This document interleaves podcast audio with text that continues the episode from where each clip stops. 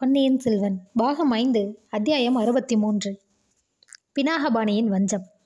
பொன்னியின் செல்வரும் குந்தவை தேவி முதலானோரும் பாதாள சிறைக்கு சென்று பார்த்தபோது அங்கே அவர்கள் வந்தியத்தேவனை காணவில்லை. அவனுக்கு பதிலாக வைத்தியர் மகன் பினாகபாணியை கண்டார்கள். பினாகபாணி சுவரில் இருந்த இரும்பு வளையங்களில் சேர்த்து கட்டப்பட்டிருந்தான். ஐயையோ கொலைகாரன் தப்பி ஓடிவிட்டான் பைத்தியக்காரன் தப்பி ஓடிவிட்டான் என்று கூச்சலிட்டு கொண்டு இருந்தான் அவனை குந்தவை தேவிக்கும் வானதிக்கும் நன்கு நினைவிருந்தது. முதன் முதலில் வந்தியத்தேவனுக்கு துணையாக அவனையும் கோடிக்கரைக்கு அவர்கள் அனுப்பினார்கள் அல்லவா? பினாகபாணியை விடுதலை செய்ய பண்ணி விசாரித்த போது அவன் சற்று முன் அங்கு நடந்த நிகழ்ச்சிகளை சுருக்கமாக தெரியப்படுத்தினான். தப்பி ஓடப்போனவர்களை விரைவாக தொடர்ந்து பிடிக்க வேண்டும் என்று ஆத்திரப்பட்டான். ஆனால் அவனுடைய வரலாற்றை கேட்டவர்கள் அது விஷயத்தில் அவ்வளவு ஆத்திரம் கொள்ளவில்லை. வந்தியத்தேவனுடைய சாமர்த்தியத்தை பற்றி மனதிற்குள் அவர்கள் மெச்சிக்கொண்டதுடன் அச்சமயம் அவன் தப்பி ஓடி போனதே ஒரு விதத்தில் நல்லது என்று எண்ணிக்கொண்டார்கள். மணிமேகலை தனது எண்ணத்தை வெளிப்படையாக தெரிவிக்கத் தொடங்கிய போது குந்தவி அவளை தடுத்து தங்காய் பேசாமல் இரு. இது பெரிய ராஜாங்க விஷயம். பெண் பிள்ளைகளாகிய நமக்கு அதை பற்றி என்ன தெரியும்? உன் மனதில் இருப்பதை என்னிடம் தனியாக சொல்லு என்றாள். எல்லாரும் பாதாள சிறையின் வாசலில் வந்தபோது அங்கே சேனாதிபதி பெரிய வேளாரம் வந்து சேர்ந்தார். சிறையில் ஏதோ தவறு நடந்துவிட்டது என்ற செய்தி அவர் காதுக்கு அதற்குள் எட்டியிருந்தது நடந்தவற்றை அறிந்தபோது சேனாதிபதியும் தப்பி ஓடியவர்களை பிடிப்பதில் அவ்வளவாக பரபரப்பு காட்டவில்லை. உண்மையில் அவருடைய மனத்திற்குள்ளேயும் வந்தியத்தேவன் மீது சாட்டப்பட்டிருந்த குற்றத்தை பற்றி சிறிதும் நம்பிக்கை உண்டாகி இருக்கவில்லை. அருள்மொழிவர்மர் குந்தவை தேவி முதலியோர் வந்தியத்தேவனிடம் கொண்டிருந்த அபிமானத்தையும் அறிந்திருந்தாள். ஆகையால் கோபம் கொள்வதற்கு பதிலாக வந்தியத்தேவனுடைய கெட்டிக்காரத்தனத்தை குறிப்பிட்டு சிரித்தார். அந்த வானர்குல வாலிபன் ரொம்ப சாமர்த்தியசாலி. இலங்கை மாதோட்ட சிறையிலிருந்தும் அவன் இப்படித்தான் ஒரு தடவை தந்திரமாக தப்பிச் சென்றான் என்றார். வைத்தியர் மகன் குறுக்கிட்டு ஐயா தப்பி ஓடியவர்களை தேடி பிடிக்க ஏற்பாடு செய்ய வேண்டாமா? என்றான். ஆ அவர்கள் எங்கே தப்பி சென்று விடப் போகிறார்கள்? இந்த கோட்டைக்குள்ளே தான் இருக்க வேண்டும். பார்த்து கொள்ளலாம் என்றார் சேனாதிபதி பெரிய வேளார் பினாகபாணி ஆத்திரத்துடன் இல்லை இல்லை அந்த கொலைகாரனுக்கு சுரங்கப்பாதை தெரியும். அதன் வழியாக அவன் வெளியேறி போய்விடுவான் என்று அலறினான். சேனாதிபதி இதனால் கோபமடைந்து முட்டாளே நீ எனக்கு புத்தி சொல்ல முன் வந்து விட்டாயா? அவர்கள் தப்பி செல்வதற்கு நீதானே காரணம். வேண்டுமென்றே அவர்களுடன் சேர்ந்து நீயே இந்த சூழ்ச்சி செய்தாயோ என்னமோ? இவனை பிடித்து மறுபடியும் பாதாள சிறையிலே போடுங்கள் என்று பக்கத்தில் நின்ற வீரர்களை பார்த்து கூறினார் பினாகபாணி நடுநடுங்கி போனான். இல்லை ஐயா சத்தியமாக நான் அவர்களுடைய சூழ்ச்சியில் சேர்ந்தவன் அல்ல. முதன் மந்திரி அனுப்பி நான் வந்தேன் என்று முறையிட்டான். பொன்னியின் செல்வர் குறுக்கிட்டே ஆமாம் இவன் முந்திரிய முதன் மந்திரியின் ஆள் அல்லவா? தக்க காவலுடன் அவரிடம் அனுப்பி சேர்த்து விடலாம். முதன் மந்திரியே இவனுக்கு தக்க தண்டனை கொடுக்கட்டும் என்றார். அவ்வாறே சேனாதிபதி வைத்தியர் மகனை முதன் மந்திரி அறிவு அனிருத்தரிடம் கொண்டு போய் ஒப்புவித்து விடும்படி தம்முடைய வீரர்கள் நால்வருக்கு கட்டளை பிறப்பித்தார். முதல் மந்திரி அனிருத்தர் பினாகபாணியிடம் சிறையில் நடந்தவற்றை கேட்டு அறிந்தபோது அவரும் அவ்வளவாக பரபரப்பு காட்டவில்லை. அனிருத்தர் எந்த முக்கியமான காரியத்துக்கும் ஒரு ஆளை மட்டும் நம்பி அனுப்புவதில்லை. எங்கேயாவது ஒற்றனை அனுப்பினால் அவனை கவனித்துக் கொள்ள பின்னால் இன்னொருவனையும் அனுப்பி வைப்பது அவர் வழக்கம். அவ்வாறே இப்போதும் ஆழ்வார்க்கடியானை அனுப்பியிருந்தபடியால் அவர் கவலைப்படவில்லை. ஓடிப்போனவர்களை அவன் பிடித்து கொண்டு வருவான் அல்லது அவர்களை பற்றிய செய்தியாவது கொண்டு வருவான் என்று நம்பினார். ஓடிப்போனவர்கள் இருவரும் ஒரு வழியாக அகப்படாமலே ஓடிப்போய்விட்டால் பல தொல்லைகள் தீர வகை ஏற்படும் என்ற எண்ணமும் அவர் மனதில் இருந்தது. எனவே பினாகபாணி பாதாள சிறையில் நடந்தவற்றை சொல்லிவிட்டு ஐயா என்னுடன் நாலு ஆள்களை அனுப்பி வைத்தால் நானே அவர்களை திரும்பவும் கைப்பற்றி வருகிறேன் என்று சொன்னபோது அனிருத்தனும் அவன் பேரில் இழந்து விழுந்தார். முட்டாரே காரியத்தை அடியோடு கெடுத்து விட்டாய். அந்த பைத்தியக்காரனை பற்றி வெளியில் யாருக்குமே தெரியக்கூடாது என்றல்லவா உன்னை அனுப்பினேன். இல்லாவிடில் நானே போய் அவனை அழைத்து வந்திருக்க மாட்டேனா? இப்போது அரண்மனையை சேர்ந்த பலருக்கும் அவனை பற்றி தெரிந்து போய்விட்டது. அது போதாதென்று நீ வேறு மறுபடியும் விளம்பரப்படுத்த பார்க்கிறாயா? போதும் உன்னுடைய சேவை. நீ ஒற்றன் வேலைக்கு சிறிதும் தகுதியற்றவன். இனி என் முகத்தில் விழிக்காதே. இன்று நடந்தவற்றை யாரிடமும் சொல்லாதே. சொன்னதாக தெரிந்தால் உன்னை கழுவில் ஏற்ற கட்டளையிடுவேன் என்றார் அனிருத்தர். பினாகபாணி தலையை தொங்க போட்டுக்கொண்டு முதன் மந்திரி வீட்டிலிருந்து வெளியேறினான். அவனுடைய உள்ளத்தில் ஆசாபங்கத்தினால் ஏற்பட்ட குரோதம் கொழுந்துவிட்டிருந்தது அந்த குரோதமெல்லாம் வந்தியத்தேவன் மீது திரும்பியது. அவனாலே தான் தனக்கு எடுத்த காரியத்தில் தோல்வியும் அபகீர்த்தியும் உண்டாயின. சேனாதிபதியும் முதன் மந்திரியும் தன்னை கடிந்து கொள்ளவும் நேர்ந்தது. இவர்கள் எல்லோரும் அலட்சியமாயிருந்தால் இருந்துவிட்டு போகட்டும்.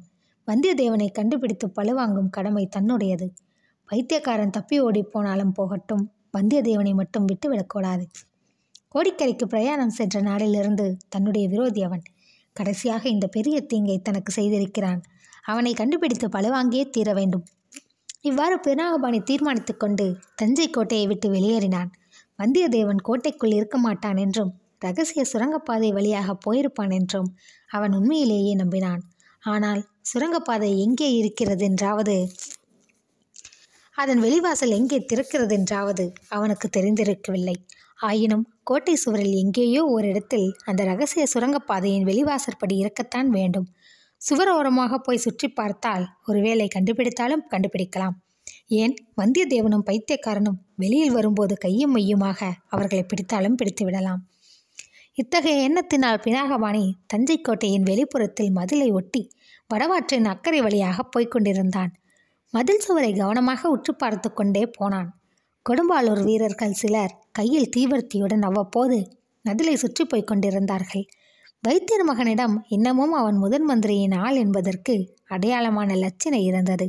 ஆகையால் வீரர்கள் எதிர்பட்டால் அவன் அவர்களிடமிருந்து சமாளித்து கொள்ள முடியும். ஆயினும் அவன் எடுத்த காரியம் அதனால் தாமதமாகும்.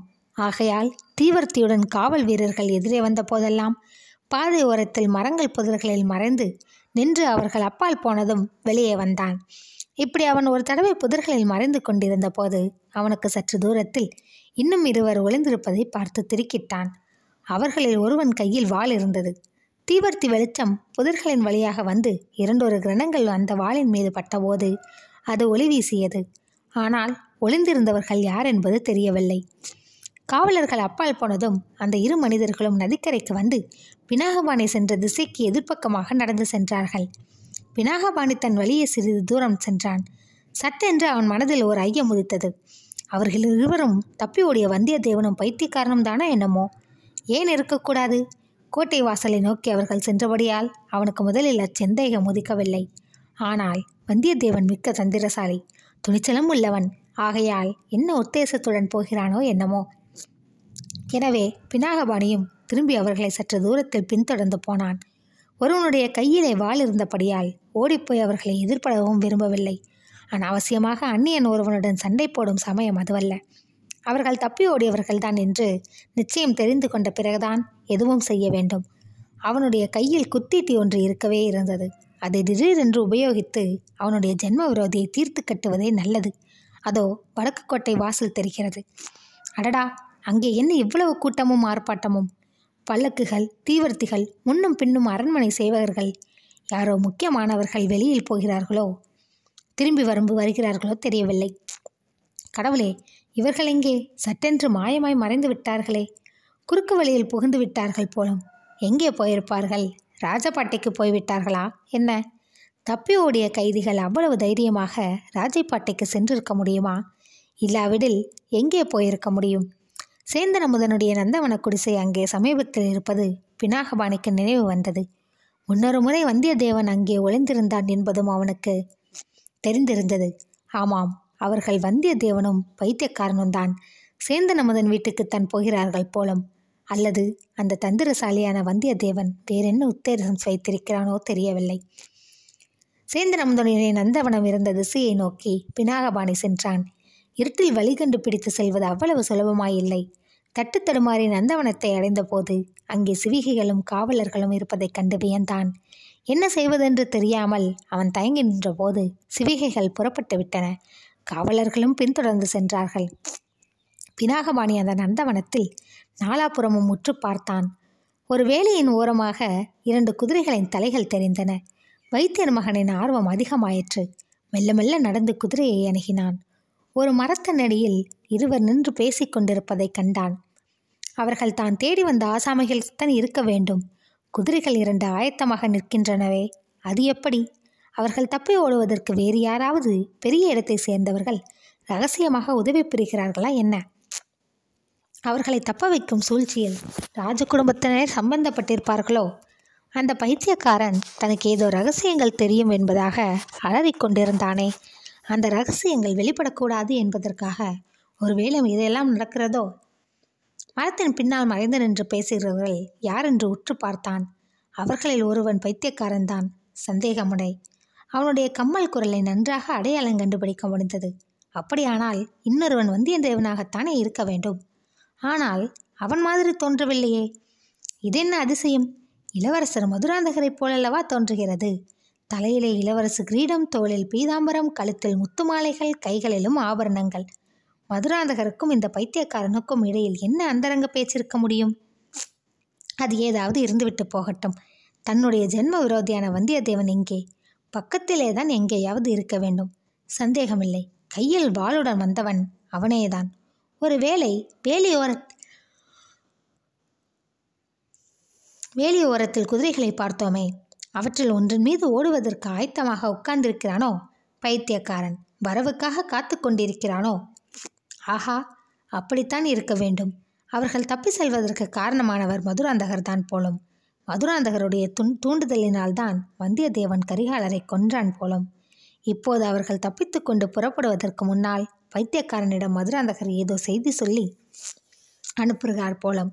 கடவுளே இவையெல்லாம் மட்டும் உண்மையாக இருந்து தன்னால் அவற்றை உண்மை என்று நிரூபிக்க முடியுமானால்?